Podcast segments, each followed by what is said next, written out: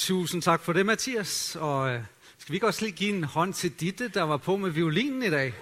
Ja, ja, ja. Ikke tosset, ikke tosset.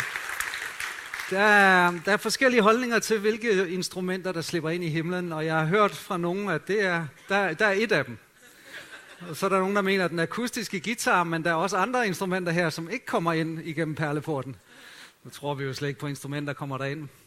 På nær ens øh, troende harpe derhjemme, ikke?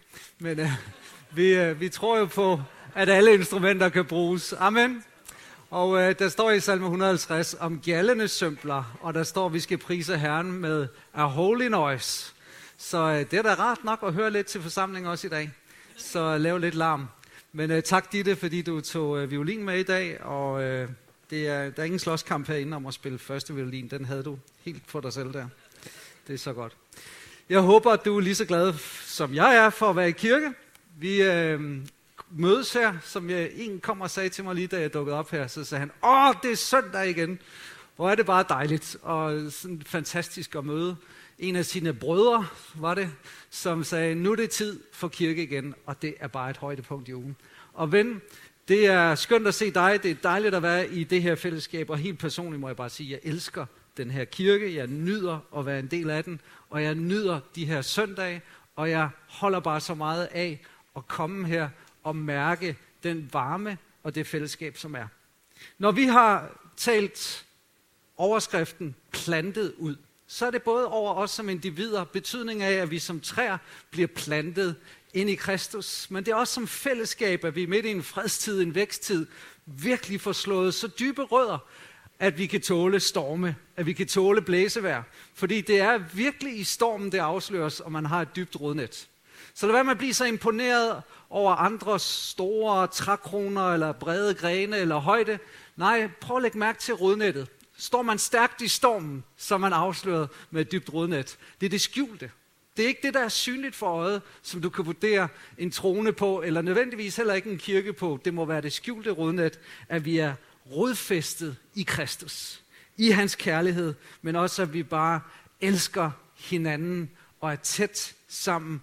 Og vi har talt ud for det her vers nu, det er anden søndag fra salme 92, som jo rummer den her velsignelsesserie ved dem, som er plantet i Herrens hus. Der står de retskaftende trives som mægtige palmer. Vi talte om sidste uge, hvordan palmen har sine helt særlige egenskaber i forhold til ikke at hente sin næring fra barken, det overfladiske, men fra kernen. Så du kan snitte i den, du kan skære i den, der, der sker ikke noget, fordi den henter sin væske inde fra kernen. De vokser så store som Libanons cedre. Det er de her træer, som nærmest kan vokse i hvilket som helst terræn. Ude i ørkenen, bjergene, stenfyldt terræn. Og sådan er, står der her, de der er plantet i Herrens hus. Der trives de under hans pleje. Er det godt at være under Herrens pleje? yes. Selv i alderdommen bærer de frugt. Kan jeg høre et amen? Jeg sagde, selv i alderdommen bærer de frugt. Amen. det er godt. Jeg besøgte min mor i går i Randers, som lige er kommet på plejehjem. Og det, der er så fantastisk, det er, at man ved, at hun topper ikke i sin fortid. Hun toppede ikke i sin fortid. Hun topper dagen før hun skal hjem til Jesus. Det ved jeg, eller på dagen. Og jeg ved bare, at det sted, hvor hun er nu, jeg kan allerede mærke det, det er simpelthen et sted, hun er placeret, fordi hun skal bære frugt. Og lad være med at tro, at det med Jesus, og det med at kende ham og blomstre og, og bære frugt for ham, det er sådan en periodisk ting, som lige rammer dig i en sæson, og så holder det lige et par år. Nej, det gælder hele livet. Hvorfor ved jeg det? Fordi at tage imod Jesus, det er at tage imod det evige liv. Det er noget, der starter, fordi at Johannes 17 siger, at det evige liv, det er at kende ham. Så du har allerede modtaget det. Det er i dit liv. Du har fået Guds kvalitet af liv, og dermed bliver døden bare en dør ind til tættere fællesskab. Det er ikke et ophør, men det er livet, der fortsætter. De er plantet i Herrens hus. Der trives de under hans pleje. Selv i alderdommen bærer de frugt. De bevarer deres friskhed og livskraft. Er der noget af det i dag? Friskhed og livskraft. De bevarer det, og de vidner om Herrens beskyttelse, for han er helt igennem god og retfærdig. Så det er løfterne, som vi taler om. Og i søndags, der talte vi om, at Herrens hus kan forstås som Kristus, som siger, bryd dette tempel ned, og jeg skal rejse det på tre dage. Og det han talte om, det var ikke det fysiske tempel, det var hans eget læme, som blev brudt på korset, som blev knust på korset, men tre dage efter så opstod han, og han lever i dag. Når vi er plantet i Kristus, rodfæstet i ham, så har vi forbindelse til en kilde, som er uop uophørlig. Den flyder konstant i alle sæsoner til alle tider, og du kan ikke være forbundet med ham uden at bære frugt. Skilt fra mig, siger Kristus, kan I intet gøre, men forbundet i mig, så bærer I ikke bare lidt frugt, men meget frugt. I dag skal vi så tale om at være plantet i kirken, fordi Herrens hus kan også betyde Kristi læme. Og jeg har lyst til at bede dig om at slå op på 1. Korintherbrev. Vi kommer nemlig ikke lige til at kampere i salmen 92. Vi kommer til at se lidt på nytestamentlige ord, som handler om det her med at være plantet i kirken. Der står sådan her, ved I ikke, og det er Paulus, der siger til lokal kirke i Korinth, at I er Guds hus. Guds ånd bor jo i jer. Hvis nogen prøver at ødelægge Guds hus, vil Gud ødelægge dem. For Gud værner om sin hellige bolig, og I er hans bolig. Er det ikke fantastisk? I det gamle testamente, så var Gud i et hus. Han var i en, først i et telt, og senere i et tempel. Og Israel, de måtte spæne derhen, gå derhen for at møde Gud. Men tænk, Gud er, hvor vi er som fællesskab. Han bor nu ikke i bygninger længere, men han bor i fællesskabet. 1. Korinther 6, der står der de samme ord næsten. Der står der bare, at han bor i os som individer, men han bor også i fællesskabet. Så vi er hans bolig, Herrens hus. Så det handler om at være plantet i kirken. Og det står faktisk endnu tydeligere, hvis du har din bibel med, så prøv at læse i Efeserne kapitel 2, hvor der står, at der er en proces i gang. 1. Peter 2 kalder det levende stene, men Efeserne 2.20, så taler Paulus om det på den her måde. Han siger, at Guds menighed er ligesom en bygning, der bliver opført på et solidt fundament, som lægges af apostlene og profeterne med Jesus Kristus som den altafgørende hjørnesten. I kraft af, at Jesus er menighedens herre, sammenføjes de forskellige dele af bygningen og opbygges til et helligt Guds tempel. Og i kraft af ham er I også blevet en del af den bygning, der er en ny åndelig bolig for Gud. Så når vi mødes, så mødes vi ikke bare for at se på hinanden, ikke bare for at være i et program, ikke bare for at have social fællesskab. Vi mødes og oplever, Gud selv kommer os nær. Jesus er i vores midte. Guds ånd har taget bolig i vores menighed. Det er fantastisk. Gud kamperer, hvor vi er. Og det er den erfaring, som Paulus fik helt i starten af hans tjeneste.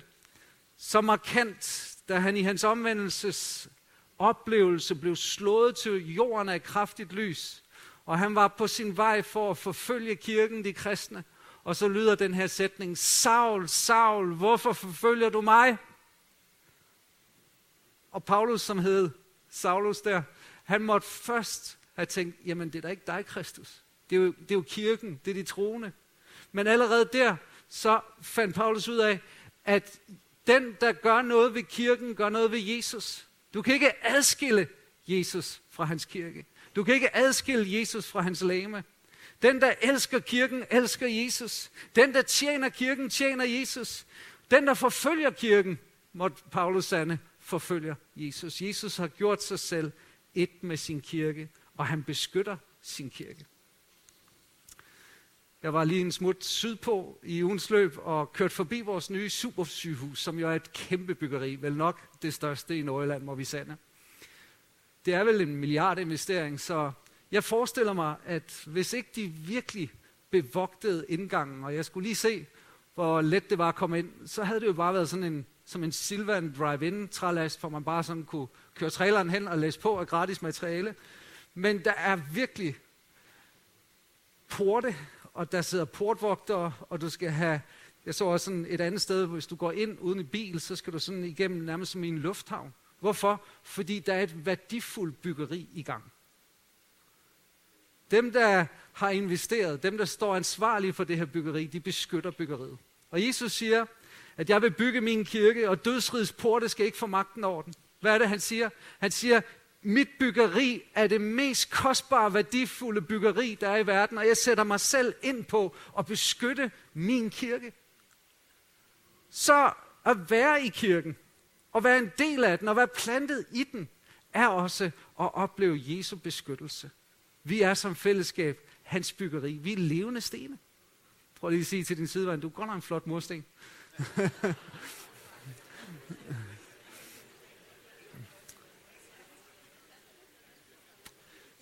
Vi er hans byggeri, og han holder øje med os. Jesus han plejer sin brud, der står sådan her i Efeserbrevet, at han med, eller der gives alle ægte mænd, og nu må vi lytte efter en, en formaning, elsk jeres hustruer, ligesom Kristus har elsket kirken og givet sig selv hen for den, for at hellige den, ved at rense den i badet med vand, ved ordet, for at føre kirken frem for sig i herlighed, uden mindste plet eller rynke, hellig og lydfri. Hvis jeg sagde til Simon herover, min præstekollega, sagde Simon, jeg holder virkelig godt af dig, Simon Jakobsen, men jeg kan simpelthen ikke udstå din hustru Maria lige. Vi ses, siger han. Så vil vores venskab blive udfordret. Hvis du gav Maria Lee bare lige sådan en lille punch der med den femfoldige tjeneste i hovedet, så skulle du se Simon.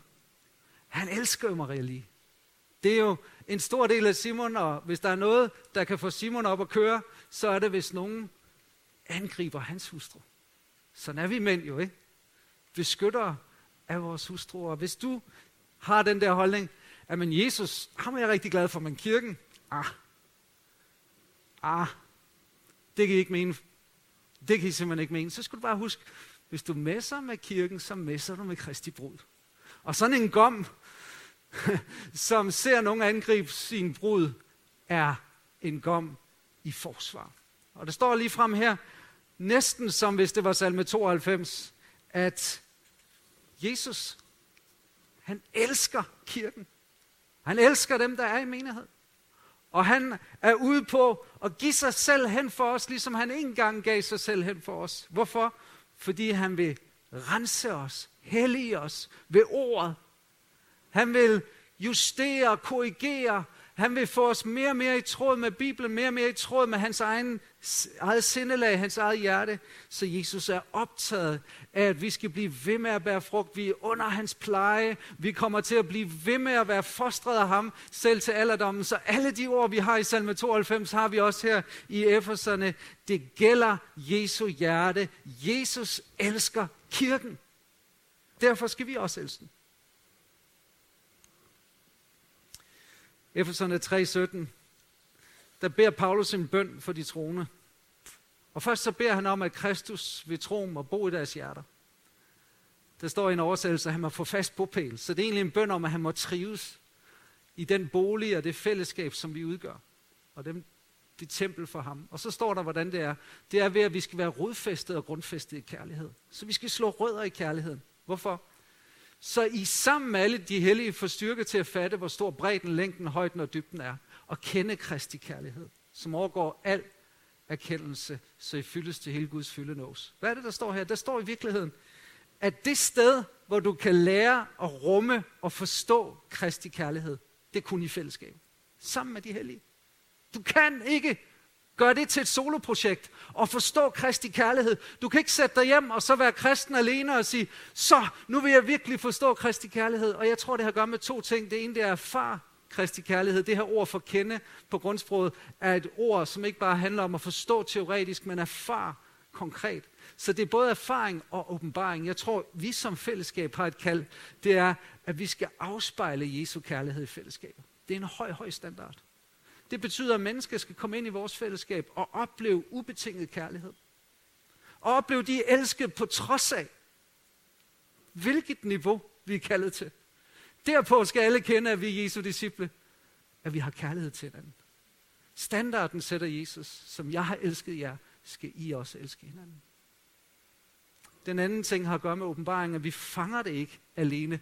Vi må have det fra fællesskabet, som kommer både når vi mødes, at Jesus åbenbarer sig i særlig grad i et fællesskab, som følger efter ham. Der er noget, han ikke viser til individer, som han viser i fællesskabet. Vi må være sammen for at rumme det. Så vil jeg gerne medgive, at der er to dimensioner af kirke. Og det er noget, som forvirrer og forstyrrer. Øh, typisk kalder man det den universelle kirke og den lokale kirke, og jeg synes ikke, det er uvæsentligt at forstå de to dimensioner. Fordi den universelle kirke, tror jeg på, er noget, alle kristen, kristne er med i. Der er kun én kirke, ved du godt det? Ja, men siger du, der er jo masser af kirker, bare i Aalborg er der jo et væld af kirker. Ja, det er rigtigt. Men Jesus kommer ikke for at hente et harem, han kommer for at hente sin brud. Der er kun én kirke. Der er kun ét lame. Der er kun ét vintræ. Jesus Kristus har kun én kirke. Den universelle kirke, som er den usynlige kirke og består af alle dem, som Jesus har tilføjet. Det er ham, som gør dig til medlem, og det sker, når du tager imod Jesus. Og alle, som er med i den universelle kirke, de er ægte troende, og de er virkelig frelst. Og døden påvirker altså ikke medlemskabet, fordi jeg tror på den universelle kirke. Det rummer også alle de vidner, som er allerede gået hjem til Jesus. De tilhører den kirke, som han elsker. Og øhm, det er hele hans læge. Men der kommer aldrig splittelse i den kirke. Den kommer aldrig til at blive delt. Den kommer aldrig til at gå ned. Dødsridsporte skal aldrig få magt over den. Men når vi taler om den lokale kirke, så taler vi om noget med lokal synlighed, som består af dem, som selv har besluttet at være en del af den. Og du vælger selv, om du vil være det. Der er ikke nogen, der kommer til at tvinge dig ind. Der står, at de holder fast ved fællesskabet. Men ingen andre end Gud ved, hvem der i sandhed er frelst i den lokale kirke. For du bliver lige så lidt en kristen af at gå i kirke, som du bliver en bil af at stå i en garage, eller du bliver en burger af at gå på Burger King. Det sker ikke per automatik.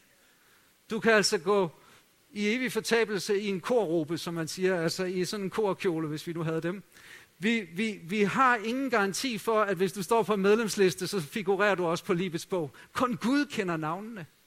Og vi kan sagtens hykle, og vi kan sagtens fake, og vi kan sagtens sidde her og ikke have hjertet med og virkelig være Jesus. Og den lokale kirke afspejler til hver en tid dem, som har valgt at sige, jeg tror, jeg vil være en del af fællesskabet. Døden sætter et stopper for det medlemskab. Vi fører ikke medlemskab over dem, som ikke er her mere. Men Jesus elsker den lokale kirke. Vi er en andel af den lokale kirke. Vi er, har ikke den fulde sandhed. Vi ser ikke os selv som de eneste udvalgte. Vi er i fællesskab med alle de kirker i vores by og i vores land, som forkynder Jesus Kristus, som tror på ham og elsker ham. Det er et stort folk, den universelle kirke. Men jeg vil gerne komme med den påstand i dag, at hvis du står der og siger, jamen, jeg er medlem af den universelle kirke, og så er jeg ellers sådan en lokal kirkeshopper, og jeg ser altså ikke nogen grund til, at jeg, jeg lader mig plante i sådan en lokal kirke. Jeg vil godt være sådan en af de her blenderkristne, der sådan skummer fløden, eller en af de her, der sådan lige kommer forbi, og lige sådan, nu er der en god tid her, og så er der en god tid der. Og... Nej, jeg har lyst til at udfordre dig. Og så vil jeg gerne sige, at du udtrykker din delagtighed i den universelle kirke ved at lade dig plante ind i en lokal kirke og slå rødder der. Dermed siger jeg ikke, at alle troende er at finde i en lokal kirke. Fordi jeg sætter ikke lighedstegn mellem den lokale kirke og Guds rige. Guds rige er så meget større end vores kirker. Kan I sige et amen til det? Guds rige består af mennesker, som endnu er på vej til at lære Jesus at kende, lære hans læmer at kende, lære hans brud at kende. Og der kan være personer, som har slået sig på lokalkirkefællesskaber, som er på afstand af lokalkirkefællesskaber. Det betyder, at de, betyder ikke, at de ikke længere er troende. Så vi kan ikke vurdere, hvor stort Jesu universelle kirke er, men vi kan heller ikke, hvis vi er troende, sige, det med den lokale kirke, det er ikke lige mig, det er for besværligt. Det koster mig for meget. Det er en irritation. Nej, jeg vil være med blandt de perfekte, de hellige, den universelle kirke, og så skøjter jeg hen over det der lokale. For det er irriterende. Ej, så skal man involvere sig. Jeg vil hellere bare lige være i overfladen. Nej, hvis du er en del af den lokale kirke, så er det fordi, du er en del af den universelle, og så har du givet dig hen til det.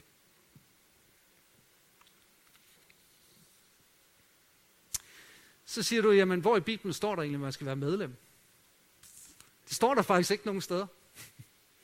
Det står ingen steder, at du skal melde dig ind i en lokal kirke. Det skriftet har jeg ikke fundet nu, for hvis du finder det, så kom lige og sig til mig.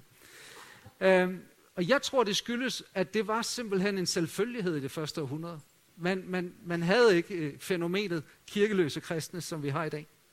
Jeg kunne godt tænke mig at, at komme med et par skrifter, et par bud på, hvor jeg ser det underforstået i nogle skriftafsnit. Må jeg det? Er I klar på den? Det første, det er fra Hebræerne 13, 17. Det er sådan et ord, som vi ikke står og prædiker over her hver søndag, men det findes i Bibelen.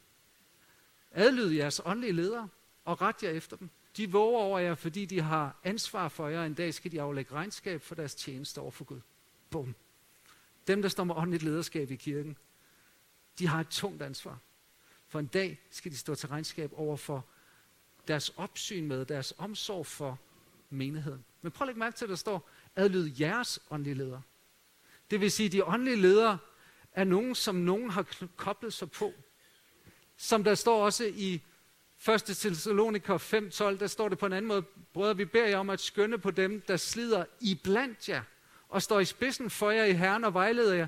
Dem skal I opfatte med særlig kærlighed på grund af deres arbejde. Det vil altså sige, at de troende skal ikke forholde sig til alle ledere, de møder. Og lederne skal ikke forholde sig til alle dem, som er troende. Nej, der er ligesom indgået en aftale imellem dem, der er fællesskab og dem, der er lederskab, at her er mit fællesskab, og det der, det er mit lederskab. Så du behøver altså ikke at forholde dig til alle mulige, du møder på din vej, som hævder at være åndelige ledere. Du kan nøjes med dem, som du har valgt at være i fællesskab med og siger, her vil jeg gerne have mit åndelige hjem. Det her skal være min lokale kirke. Det her det er min åndelige familie. Det her det er mine åndelige ledere.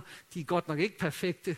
De har godt nok nogle ting, de kæmper med. Men det er det sted her, jeg har valgt.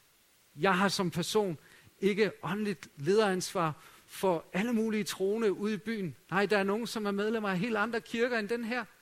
Og de skal være ansvarlige, hvor de er. Men jeg synes, det er tydeligt ud af de her vers, at alle dem, som var troende i Nye Testamente, de havde et fællesskab med et lederskab, og det var en afgrænset størrelse, hvordan det så end blev vurderet. En af de største kirker i den første tid, det var Efesus. Det var sådan en megakirke. Man mener, at den har bestået måske af flere hundrede huskirker. Og præsten hed Timotius. Og når man læser Timotius brev, så får man det indtryk, at Paulus siger faktisk til Timotius, Timotius, sørg lige for at være meget grundig i din oplæsning af, hvem der er enker i kirken. For det var faktisk sådan på den her tid, at hvis man var enke, altså man havde mistet sin mand, så var man totalt lost. Der var ikke noget velfærd, der var ikke nogen understøttelse. Og derfor førte menigheden en liste over dem, der var over 60 var enker, og der var nogle meget grundige kriterier for, hvem det var, kirken følte sig særlig ansvar for faktisk at give mad og logi. Det tyder også på, at der har været en oplistning. Der har været nogen, der har sagt, de her hører til her, og de her mennesker har vi særligt omsorgsansvar for. Så ja, det er rigtigt. Det er ikke tydeligt i Nye Testamente, at du skal slutte dig til et sted, eller du skal gå ind der og erklære det for din kirke, men det er tydeligt, at der var et fællesskab, som var organiseret, og der var nogen, som i særlig grad var genstand for omsorg, discipleskab og fostring. Og der var sat ledere over dem. Apostlenes Gerninger tog den første af to kirker, der står der, de deltog fremover ivrigt i apostlenes undervisning og var aktivt med i fællesskab. De deltog, når der var fællesskabsmåltider, og de var med, når der blev samlet til bøn. Så prøv at lægge mærke til, hvordan medlemskabet udtrykte sig. Det var ikke nogen, som stod og råbte og sagde, du skal, og du bliver nødt til. Nej, det var fællesskabet selv, der holdt fast ved, ivrigt deltog, var aktiv med. Og det er det, vi ser som Ny Testamente medlemskab. Så hvis jeg skulle være lidt provokerende her i formiddag, så vil jeg sige, stop med at gå i kirke. Lad dig plante i Herrens hus. For når vi kommer ind i den der med, jeg går i kirke, så kan det hurtigt bare være, at jeg går ind i en bygning. Jeg går til et program. Nej, kirke, og lad sig plante i den der først og fremmest at forstå og sige, jeg er kirken, jeg er Guds bolig, jeg er Herrens hus, jeg er med i det fællesskab. Så det er ikke først og fremmest noget, jeg gør, det er noget, jeg er.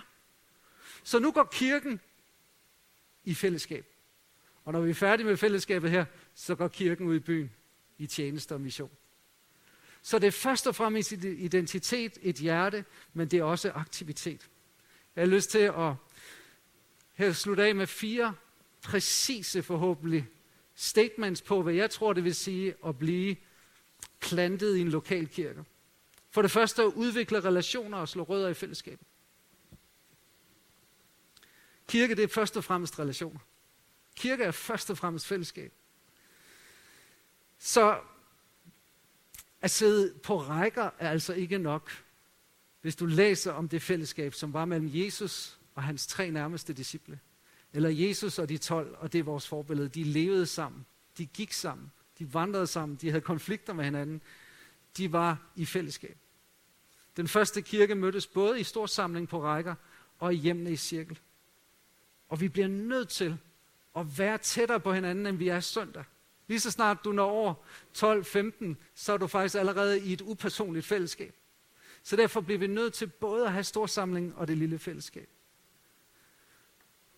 Skal jeg lige bekende, hvad jeg lavede her i sidste uge med min hustru en aften til Telia tirsdag, hvor vi var inde og se en god film, Angel Has Fallen, som var tilstrækkeligt meget action til, at jeg vil stå ved, jeg har set den. Jeg ser så mange pigefilmer også indimellem. Men øh, det, der er interessant, det var lige, når jeg skulle booke og reservere mine billetter, så fik jeg den tanke, ah, den bærste række, der er alle sæderne fyldt. Der er godt nok to ledige, men den foran, der kan vi sidde helt isoleret. Og så tænker jeg, okay, jeg er glad for, det her det ikke er en biograf. Men biograftænkningen kan vi godt få ind nogle gange. At jeg kommer 10.31, så skal jeg ikke hilse på nogen derude, og så løber jeg ind og sætter mig ned. Og lige når det er slut, så stikker jeg af igen. Ikke? Og så har jeg lige fået min kirkeoplevelse. Og så kan jeg sætte mig hjem og lige anmelde, hvordan var det i dag, og var det en god film, en dårlig film, hvordan gik det? Kirke er ikke biograf. Kirke, det er et fællesskab. Prøv at forestille dig, hvis der midt under sådan en biograf-session, lige var en, der kom ind og sagde, I skal lige hilse på hinanden. Sidemand. Eller hvis man sådan midt i biografen lige vender sig rundt og siger, ej, hvad synes du om den film her? Den hænger lidt godt, ikke det? Jeg synes ikke, den er lige så god som toeren, den her træer. Det er, man skal bare være stille, man skal ikke forstyrre, og man skal koncentrere sig om sin popcorn og sin cola. Og sådan er det ikke med Jesu Kristi kirke. Du skal forstyrre. Du skal have nogen, der ser dig over skulderen. Der skal være nogen, der er så tæt på dig, at de kan have omsorg for dig. Se dine blinde vinkler og hjælpe dig. Dernæst møde behov og slå rødder i kærlighed. Det tror jeg bare, kærlighed til kirken er en afgørende forudsætning, hvis du skal være plantet i den lokale kirke. Hvordan får jeg kærlighed til noget? Det gør jeg ved at lægge min skat derind. Jesus siger, hvor din skat er, vil dit hjerte være. En kirke, som du ikke investerer i. Tid, ressourcer, midler. Vil aldrig blive dit hjerte. Jeg kan huske, at jeg havde en ven i København, som havde investeret et større beløb i aktier. Jeg lader mærke til, nærmest kronisk. Han startede dagen med lige at tjekke kurserne. Han fortsatte dagen, og i løbet af en dag, så 10-15 gange kunne han have været inde lige på sin telefon og tjekke, hvordan det gik med de aktier, han havde. Han havde sit hjerte i det. Hvis du har dit hjerte i Guds hus, i Guds familie, i fællesskabet, investerer i det med dine midler, din tid og dine ressourcer, så får du hjerte for det. Jeg tror på, at det er den måde, vi kan gøre det. Jesus gav sig hen for sin kirke. Han elsker sin kirke. Du kan ikke sige, at du elsker kirken, uden at give til kirken. Du kan godt give til kirken, uden at elske den. Det er det farlige. Men du kan ikke elske, uden at give. Og derfor tror jeg, det er så afgørende vigtigt, at vi møder de behov, vi ser at vi tjener. Der må være fra vores hjerter en strøm ud af vores liv, når vi kommer i fællesskabet. Når vi ser behov, så møder vi dem. 1. Peter 4 siger, at vi alle har fået gaver, for at vi kan udføre en opgave. Så tror jeg faktisk også, at det er vigtigt, at vi rækker ud. At vi ser os selv som værende en del af en familie, der er i mission i byen som hele tiden er voksne. Det her det er ikke en serviceinstitution. Vi er den eneste forening i Danmark, der eksisterer for dem, der ikke er medlemmer. Så vi sidder ikke og vurderer et fællesskab bare på serviceniveau. Vi vurderer hinanden på, ser vi os selv som sendt? Er der behov, vi møder i byen? Hvis vi skulle lukke i morgen, er der nogen, der vil savne os. Fordi Jesus har kaldet os til at være som han, der står, faderen har sendt mig, nu udsender jeg jer. Jesus kom for at vise faderens kærlighed. Nu sendes vi til byen, for at byen kan se Kristi kærlighed. Hvordan skal det ske? Ved at gå rundt og gøre vel, ligesom Jesus gjorde. Og derfor er det så afgørende, at vi rækker ud og slår rødder i tjeneste for byen. Og vi er i gang med at invitere og inkludere og investere. For der må ud fra vores hjerter, ud fra vores liv, så må der være et outcome, et output, hvis vi ser os selv plantet i den lokale kirke. Og den sidste ting, jeg gerne vil slutte med, det er, at vi må kæmpe i bøn for menighed. Og slå rødder i Guds hjerte for kirken. Jeg plejer at sige om ægtepar, those who pray together, stay together. Jeg kan godt tænke mig at sige det også. om kirke. Du kan faktisk godt slå dig på kirke, hvis ikke du oplever Jesus i kirken. At opleve kirke uden Jesus kan være en farlig størrelse. Fordi det er jo en samling af syndere på den måde at forstå, vi er jo ikke fuldkommende nu, som vi bliver det en dag. Der er ingen perfekte kirker. Så du kan godt blive såret i kirken, du kan godt blive skuffet i kirken, men jeg vil bare sige, Jesus skuffer ingen. Og ingen, siger Jesus, kan rive mine for uden af min hånd. Men menigheden kan godt skuffe. Menigheden kan godt misse i sin omsorg. Menigheden kan godt misse i sin tjeneste over for byen, over for fællesskabet. Og derfor er det så afgørende vigtigt, at vi har bønden med. Og der skal vi faktisk slå rødder opad, når vi velsigner menigheden. Ha' den med i din bøn. Sig, Jesus, jeg beder for Aalborg City Kirke, min åndelige familie. Jeg beder for mit åndelige hjem. Jeg beder om kærlighed fra dig. Jeg beder om, vi må få alt, hvad du har i dit hjerte, udøst over os, så vi kan elske hinanden, som du elsker os. Bed for de forskellige generationer, bed for de nye, de gamle i troen, bed for menighedens lederskab, fordi det er også ufuldkommende mennesker, der bare har brug for noget, visdom, overblik, Jesu hjerte. Den dag du stopper med at bede for kirken, og ikke længere ser kirken fra Guds perspektiv, så er det så let at miste kærligheden til kirken. Det er så let at begynde at vurdere den og sammenligne den, som hvis du gik i biografen og så en film. Pas på dit hjerte for kirken. Slå rødder i Jesu hjerte for kirken. Er du klar over, hvor meget han elsker den? Er du klar over, hvor meget han vil gerne give dig af sin byrde for hans kirke?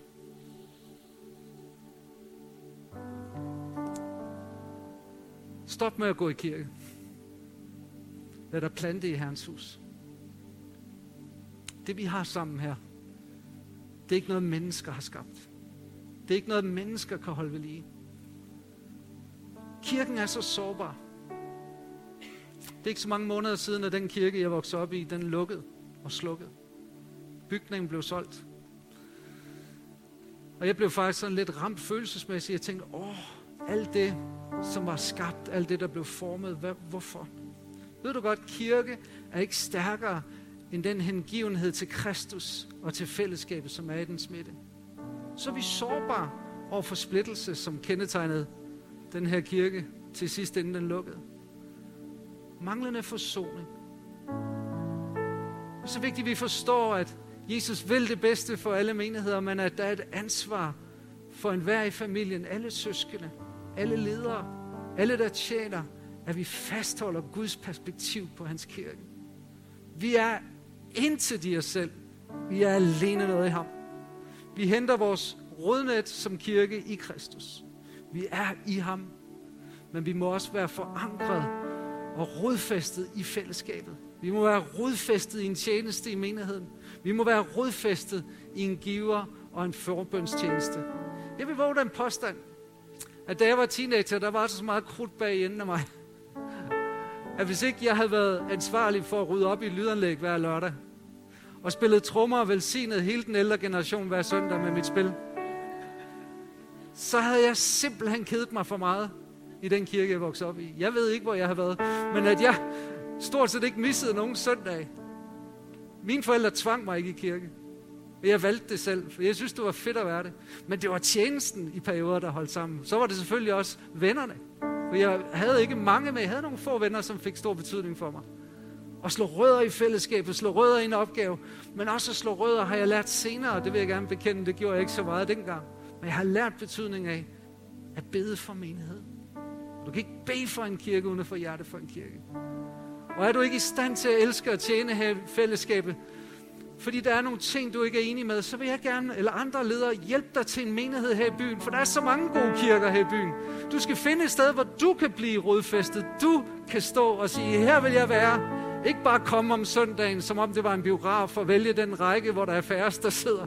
Nej, jeg vil være både i cirkel og på række. Jeg vil være i tjeneste, jeg vil være aktiv, jeg vil involvere mig. Fordi det her skal være min familie, mit åndelige hjem. Der bliver lidt stille. Startede med violinen, og ender med en joyful noise of the Lord. Skal vi bede sammen? Jesus, tak. Tak for din godhed over menigheden. Tak for din trofasthed over menigheden. Tak for, du har lovet, At du vil bygge din kirke, og dødsrigets porte skal ikke få magt over den. Tak for, du har lovet, at du passer på din brud, fordi du elsker din brud, og du vil blive ved med at føre hende frem uden plet, uden rynke. Herre, vi ser pletterne, vi ser rynkerne, vi ser skavankerne, vi ser det uperfekte, men Kristus, du ser jo potentialet i din kirke. Du har givet dig hen. Du har vundet hende med dit blod. Du betalte den højeste pris. Hjælp os til at se på hende, som du ser på hende. Hjælp os til at elske menigheden, som du elsker hende. Hjælp os til at give os hen for menigheden, som du giver dig hen for den. Herre, vi beder dig om, at vi må slå rødder i den lokale kirke og blive plantet ind i den. Tak for det, Jesus. Tak for det her. Tak for din godhed og din velsignelse og din trofasthed over for det her fællesskab. Lige nu vil vi bede for alle kirker i vores by, evangeliske kirker, som forkynder dit ord i ånders sandhed, og som står for dig, og som er bærer af dit rige. Her som er platforme for Guds rige i byen. Vi velsigner dem, Jesus. Uanset hvilket skilt der står, og hvad de hedder, og hvilken øhm, farve de har. Jesus, tak, for du bruger hele dit folk. Herre, vi er et med dem alle. Og vi velsigner dit folk i den her by og beder om, at det må gå frem, og det må trives, og det må være sundt, og du vil blive ved med at frelse og føje til. Her vi beder for hele din universelle menighed i vores verden. Vi beder om, at dit rige må gå frem. Vi beder om, at flere og flere må finde troen på dig. Tak for den usandsynlige, nærmest urummelige vækst, som sker i den tredje verden nu, med mange tusind mennesker, der kommer til tro hver eneste dag. Tak for det, du gør i verden i dag. Her vi kobler os på det. Vi bekender os til det. Vi er en del af din kirke. Vi er en del af dit læme. Kristus, hjælp os til at finde vores plads. Finde trivsel i fællesskabet. Finde plads i fællesskabet. Vi beder dig om det i Jesu navn. I Jesu navn. Mens vi er i bøn til Jesus, så beder jeg bare om, at Jesus må røre ved dit hjerte. Der, der har slået dig på fællesskabet, været skuffet over fællesskabet, blevet frustreret over fællesskabet, har mistet hjertet for fællesskabet. Og jeg beder sådan om, at Jesus må læge dig og hele dig. Jeg husker, jeg talte på et tidspunkt, da vi var i en krise som kirke for en del år tilbage, med en kvinde, som sagde, Øj, jeg har mistet kærligheden til kirken. Og jeg har set, hvordan Gud har genoprettet og helet denne kvindes kærlighed, og det er muligt at få den tilbage. Har du det på den måde, du har brug for kærlighed til Jesu kirke igen, så løft din hånd op og tag den ned der, hvor du sidder. Så bare sig, Jesus, giv mig dit hjerte for din kirke. Jeg kender, jeg har været overfladisk i min bedømmelse. Jeg kender, jeg har set det hele fra mit vindue. Bare bed om hans hjerte.